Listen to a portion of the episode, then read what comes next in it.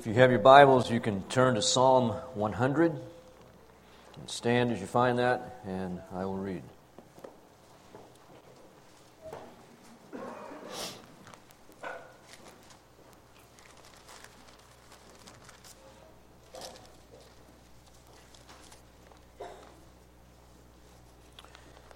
Psalm 100. Shout joyfully to the Lord, all the earth. Serve the Lord with gladness. Come before him with joyful singing. Know that the Lord himself is God. It is he who has made us, and not we ourselves. We are his people and the sheep of his pasture. Enter his gates with thanksgiving and his courts with praise. Give thanks to him. Bless his name, for the Lord is good. His loving kindness is everlasting, and his faithfulness to all generations. Let's pray. Father, we again just are so grateful, Lord, for your love for us, for the grace that you have poured out on us in the Lord Jesus Christ, who gave himself for us. Thank you, Father, for your willingness to speak to us, to enter into fellowship with us as we have celebrated here with communion. That our hearts and souls, Lord, have been united to you, made one with you through faith in Christ.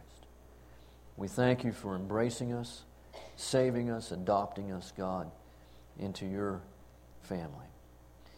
And Lord, we know that it is your desire and intention to speak, that we would hear, respond to you in faith and obedience. And I pray, God, that we would hear your voice and yield to you in faith for your honor and glory. In Jesus' name, amen. You may be seated. well, I've been gone, as you know, and I appreciate Dale Epp and Ron Lowry standing in for me over the last couple weeks. Patsy and I and, and um, three of the staff from His Hill were in England. We have every four years international staff conference for torchbearers, and so that was up, time for that, and so we were there. And it was a good week. Um, unlike any other time that I can remember, and this was my eighth staff conference, eighth time to go to England every four years, um, the food was really good. they have discovered salt and pepper since the last time we were in England. So that was great. They still haven't figured out how to make ice or sweet tea, but maybe next hundred years they'll figure out how to do that. Weather was great. It was sunny most of the time, which is also unusual for England. It was a good trip. The most um, significant um, thing that had to transpire um, was that um, a new general director was being chosen for Torchbearers. And if you know anything about the ministry of Torchbearers International, that is significant because um, it's a 70 year old ministry, and there has always been a Thomas at the helm. And that meaning only two people Major Ian Thomas, the founder, and then his eldest son, Chris. And so now there is no longer a Thomas at the top. Um, the new general director's name is Peter Reed, and he is the director at one of our German um, torchbearer schools, Bodenseehof. There's a lot of sheep on the property there in England, and um, as you go for walks through the lanes and things, um, there's, there's wool um, along the uh, fences and in the grass. And, and the wife of the new general director, um, her name is Gabby, um, she was collecting a little bit of wool all week. And when it became known that her husband would be the new general director, she fastened, fashioned that wool into a little sheep. And she gave it to her husband and said, This is so that you never forget that you are just a dumb sheep. And he told us that story. And I thought, that is a good wife. when any of us get promoted, get recognized, elevated in any way, it is so easy to let it go to our heads and forget that we are just dumb sheep. I love this Psalm 100 because right in the middle of it, David says, It is He who made us, and not we ourselves. There is no such thing as a self made person. That person does not exist. God made us. And that is true for our origin, being born, but it is also true for our status in life. We are His people and the sheep of His pasture. Sheep are not only dumb, they are defenseless. They cannot provide for themselves. It's one animal that God made that needs a shepherd, needs someone to direct it, provide for it, protect it, guide it, tell it what to do. And we are sheep.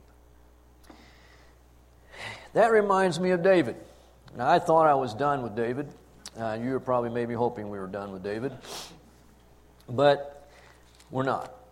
And um, I want to look this morning at the first chapter of First Kings, which is the last acts of David. And I don't think we'll have time this morning, but I also want to look at the last words of David, which are back in 2 Samuel. There's a section there that I skipped as we were going through 1st and 2nd Samuel. So these are the last acts of David. And unfortunately, David, in this first chapter of 1 Kings, has forgotten that he is not a self made man, that he is merely a dumb sheep that God has elevated.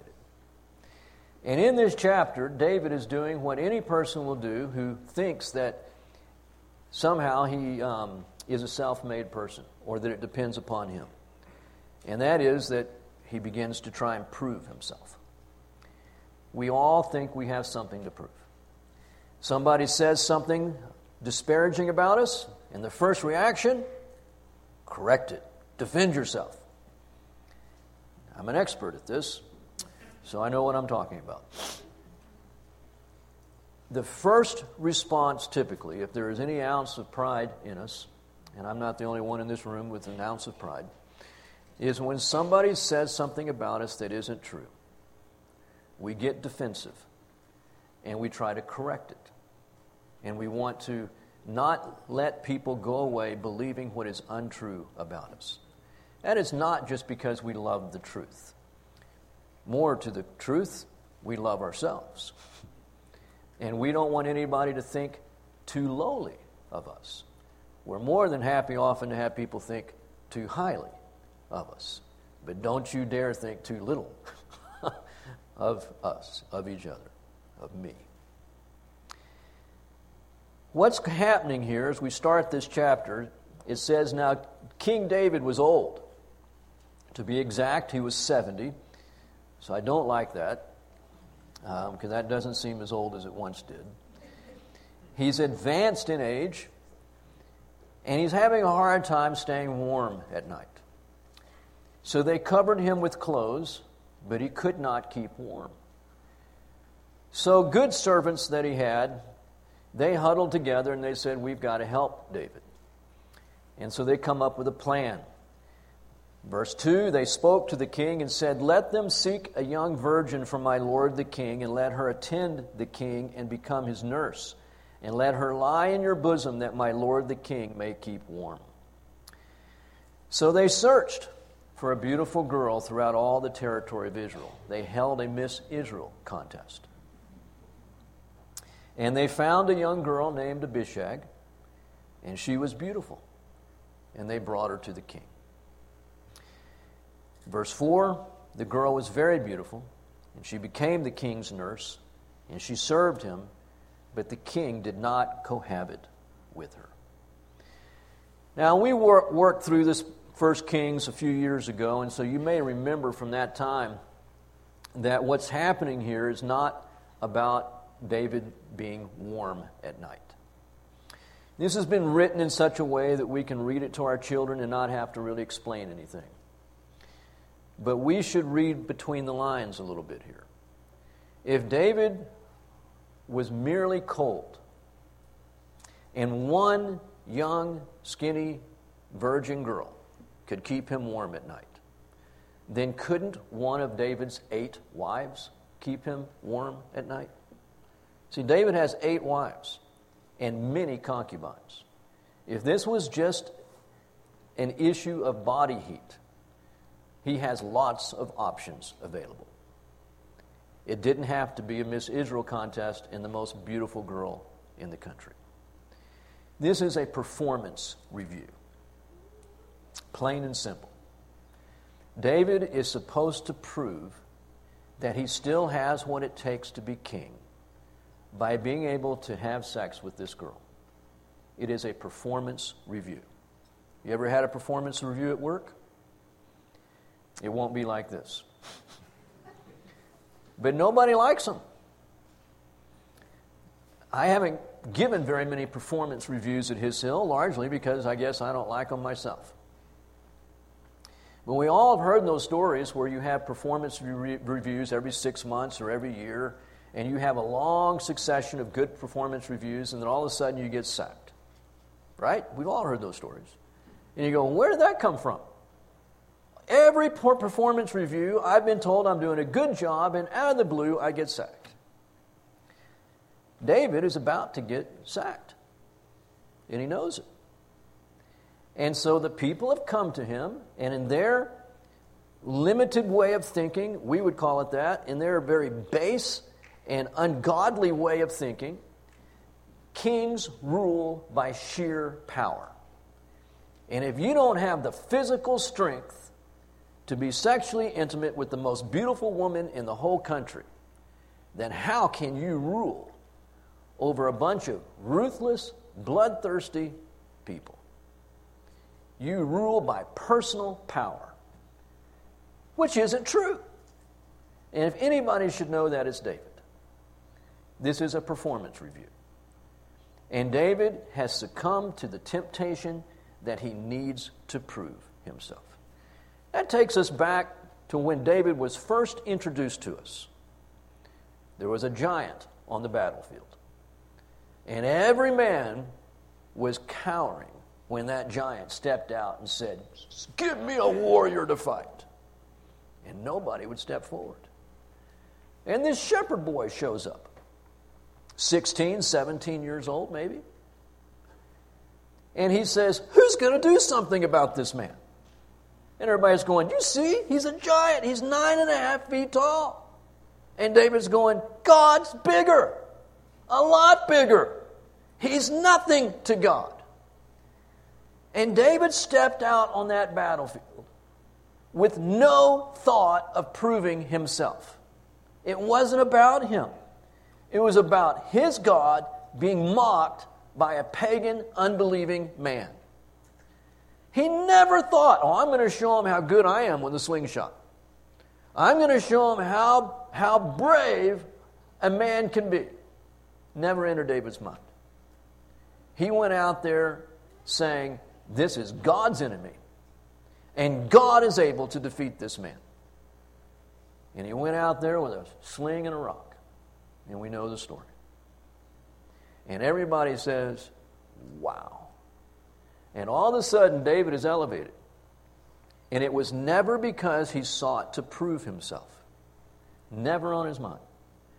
And from that day, throughout most of David's reign, he constantly was, was being reminded by God and demonstrating in his life that it is God who reigns. David is merely his servant. God is the one who's reigning over Israel. And God can take a sheep and use that sheep powerfully. Only God can do that. It's just, just a, a contradiction of terms. A powerful sheep, they don't exist. But there is a powerful shepherd, a powerful God, and he can use dumb sheep powerfully. Amazing. I mean, if there's ever a, a word picture, a powerfully used sheep, we can think of a powerful lion. Oh, yeah, I can get that. But God, in His strength and might and wisdom, can use the weak things of this world to confound the strong. And God takes the weak. And David became a great king because he had a great God. And he didn't forget that he was merely a sheep until now. And at the end of his life, he's doing what he never fell to before. A lot of other things David fell to. But he has a pretty good track record about not trying to prove that he was something significant. And now at the end, he's saying, I have something to prove. I have a friend who is 70 now. And I remember four or five years ago, she told me that she was becoming invisible. And I said, What do you mean? And she goes, I remember when I was a young woman, and people noticed me. And now I walk through a store, and I'm invisible. No one comes to my help. No one walks up and says, Can I help you, ma'am? I have to go looking for people to help me. The older I get, the less visible I am. Makes you think you need to stand up and start jumping. Maybe raise your voice a little bit, get some attention. Because we're not being seen. We become irrelevant, so it feels. I remember sitting in a Bible study, and I was by far the youngest man in the Bible study. Average age was probably 75. And I have very little idea of who the men are 20 men or so sitting around the table. But they, I was not surprised to hear, had all been men of great accomplishment. You couldn't tell it now because they're old. Bad hearing, bad eyesight, one or two of them walking with a cane or a walker, and nobody knows their stories. It's not easy. You can start to get depressed because you become irrelevant. You're being overlooked. People don't seek your counsel anymore. People don't think you have anything to say, and it's just too difficult because you've gotten so hard of hearing. They have to yell, and it's just too difficult. Overlooked. As a short man, I've been overlooked all my life. I was telling Marga a few weeks ago, she was looking for Max, and and he was right out there, and she was just she was looking and didn't see him, and I said, Marga, look lower. I can say that and get away with it. And she, she laughed because she was, in fact, looking too high. Look a little lower. People say, Why are you always looking down at the ground, Charlie? And I said, I'm just looking straight ahead. but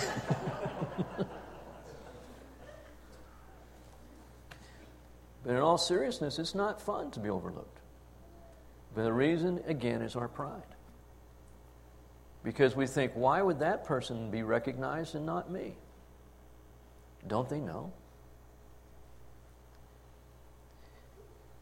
Those are the things that happen with old age. But all through our lives, if we feel disrespected, if we feel that we are not believed, we talk and no one listens. The guy next to us talks and everybody stops and listens. If we feel that we are being dismissed, to say nothing of being slandered or just rudely ignored, we take offense. We get hurt, don't we? And it's all because we think we're really more than just a sheep. How could you not value me? we think we have something to prove. And so when that slight comes, when that indifference toward us comes, we're not all that different from David. And we say, See me. I'm still valid. I still have something to contribute. Really? And we forget youth. when we were young and stupid, hopefully we were humble enough to know we don't have enough years to be heard. We don't have enough experience to be respected. And so you just go out in the tr- trusting God, in the fear of God, and not really worrying because you're not old enough yet. But then we get older and we begin to feel irrelevant and we begin to th- think there's something we need to prove. But if God loves us, and God made us, and we are but the sheep of His pasture, so what? Because as we fade out from this world, and that's what's happening, we are stepping closer and closer to glory. And we are all going to have a recognition that we none of us deserves. A weight of glory that is exceeding the scripture says. And we're going, God's recognizing me? God's recognizing us? And we see God in his glory, we will be amazed that any glory is given to us. This morning, Tom read from Isaiah chapter 6, where Isaiah says, I saw God in his glory. Man, if we saw God in his glory, we would see how small and insignificant we are. And there would never be the thought that I need to prove myself. I shouldn't be overlooked. Really? We should only be overlooked in view of our God who is lofty and seated on high. He is the only one that should be seen. No wonder John the Baptist said, I'm not worthy to untie his sandals. I must decrease, and he must increase. John refused to be slighted when Jesus was getting more of a crowd than John was. That's the way it's supposed to be. When the attention was, was being deflected from him and onto Christ, he says, Exactly. It isn't about me. When Paul wrote to the Corinthians, remember they were dividing up as a church, or be, at least being tempted to divide up as a church, following different personalities Paul and Apollos and Peter and even Christ. And, and Paul's going, Are you kidding me? It's not about us. He later writes in 1 Corinthians and says, we, Apollos and I are merely servants of God. One planted, another watered, but it's God who causes the growth. Why are you focused on us? Deflecting the attention to where it should be on Jesus Christ. David isn't doing that. But if he were to remember the one that he has sung so beautifully and eloquently about all through his life, if David were to remember he is but a sheep and God is the shepherd, what would it matter if he becomes increasingly irrelevant? The rest of this chapter is another sad thing, really. Not as bad, I don't think, but still nonetheless sad. And that is that David, it would seem, has not only been fallen to the temptation of thinking that he has to prove himself, but it appears that he is also presuming on the grace of God. Why do I think that? Because David had been given a promise by God, a covenant. Remember that through that you will never lack a son to sit on your throne. That's a pretty solid promise. And God had told him that Solomon would be the next son to sit on his throne. And so when you've got the sure word of God, you can take it to the bank. And David underestimates the power of evil, even within his own family, and he should know it well. And David seems to believe, based upon what God has promised him, that he will never lack a son to sit on the throne, and the next one to sit on the throne will be Solomon. It seems that David believes he can simply die a peaceful death, and after he's dead, Solomon can take the throne without installing him first. Presumption. We do the same thing. What David should have done, and because of this this presumptuous spirit, I can just die and leave things undone and they will take care of themselves because God is in control.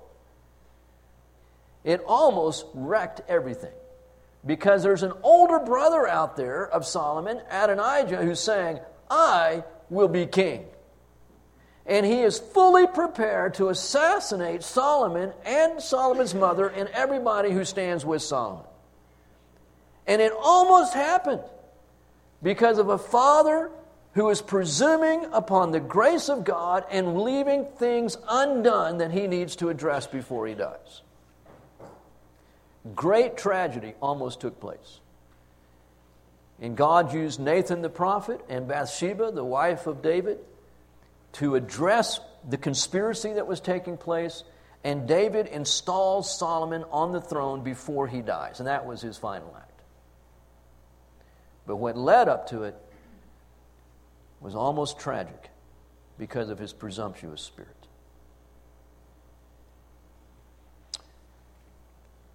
Do we presume on the grace of God? We are forgiven.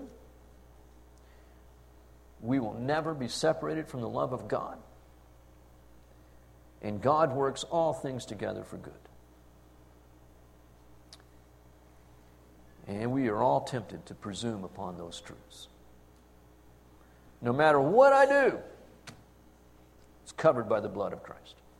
Amen. Nothing will separate me from the love of God. Amen. God will work all things together for good. Take it to the bank. And we underestimate the power of evil, the presence of evil in this world and even within our own hearts. We presume on the grace of God. I am personally challenged more and more as the years go by of our brother Paul, who says, Not that I have already obtained it or have already become perfect but I press on in order that I may lay hold of that for which also I was laid hold of by Christ Jesus. Brethren, I do not regard myself as having laid hold of it yet. But one thing I do, forgetting what lies behind and reaching forward to what lies ahead, I press on toward the goal for the prize of the upward call of God in Christ Jesus. This is the end of his life. I'm not, I have not arrived. I have not attained, but I press on. I reach forward. Twice he says, I press on. And I'm impressed. When life is full of crisis, it is not a hard thing to wake up in the morning and say, God, help me. I cannot face this day. But as life winds down, or maybe it's just in the early in life, but everything's good. It's a different story, isn't it? To wake up and the first thought be, Jesus, I need you. But it's always true. We are in desperate need for His sustaining grace every minute that we live. He is with us, He loves us, he will never leave us and never forsake us. Amen. But that is not something to presume upon. But rather it should motivate me and challenge me to seek Him all the more. In the Beatitudes, Jesus says, Blessed are those who hunger and thirst for righteousness, for they shall be satisfied. It is a blessing to find an old saint who was still hungering and thirsting for righteousness, still pressing on. I've had many examples of those in my life, and I was always challenged to see that. And many times as a young man saying, I want to be that kind of man who wakes up in the morning and says, I need to hear from you, God. Who's still longing to be in the presence of God and to hear the words of God. To cry out to Him and to know that He hears. To seek Him, to hunger to know Him communion. Do this as often as you do it in remembrance of me until he comes again. It's not just ritual, it's an expression of the longing of the heart. I want you, I need you, I want to live in communion with you, and this will be the hunger of my heart until that day when you come again. That ought to be the final acts of David. His final words are better. We'll get to that next Sunday. His final acts, not consistent with his final words. Think of the rest and the joy just think about it the rest and the joy and the peace that we could have if we were to truly live life free of the burden of having to prove ourselves. It just doesn't matter what anybody thinks. It doesn't matter if we are not seen or heard or respected or appreciated. Jesus is the one who sits on the throne. And for every day that we are becoming invisible, He should be becoming more visible to us. And we will soon be with Him in glory. Amen?